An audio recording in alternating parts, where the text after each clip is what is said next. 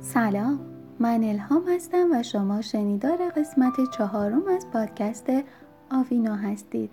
در پادکست آوینو ما درباره کتاب 365 را برای پرورش فرزندانی فوقالعاده با شما همراه هستیم. توی قسمت های قبل و پادکست های قبل ما درباره اعتماد به نفس صحبت کردیم و راهکاری رو ارائه دادیم. امروز قرار دومین راهکار رو برای شما عزیزان بازگو کنیم. بریم سراغ راهکارمون. باید بگم که اعتماد به نفس در طول زندگی شخصی ما رشد می‌کنه. همونطور که رشد اعتماد به نفس انتخاب فردی ماه دیدن ویژگی های خوبمونم باید یه باور شخصی یا یه توانایی بشه. از اونجایی که بچه ها به نگرش و رفتار والدینشون، خواهر و برادراشون و همه اونهایی که اطرافشون هستن خیلی توجه می‌کنن پس باید بگیم که اولین جایی که اعتماد بچه ها شروع به رشد پیدا کردن می‌کنه خانواده است. بیاین یه زمان کافی بذاریم تا هر کدوم از اعضای خانوادهمون بیاد درباره توانایی مثبت خودش به شکل سرگرم کننده ای صحبت بکنه.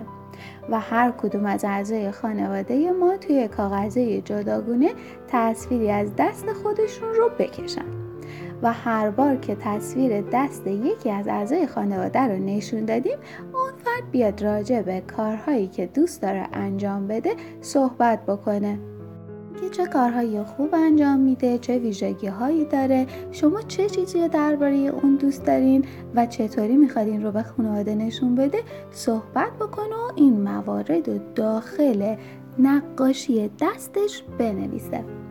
با هر کدوم از اعضای خانوادهتون این کار رو انجام بدین و وقتی که تموم شد اونها رو به دیوار بچسبونین یا اینکه روی یه چیزی آویزونش کنین تا همه ببینن.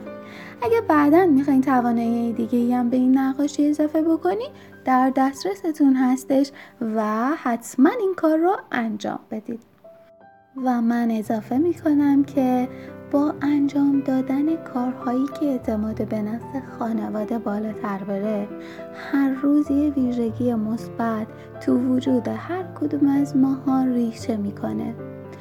با بالا رفتن اعتماد به نفس خانوادهمون بچه هایی که اطرافمون هستن و در کنار ما دارن رشد پیدا می‌کنن هم این ویژگی رو سریع و به سرعت یاد می‌گیرن و در خودشون نهادینه می‌کنن.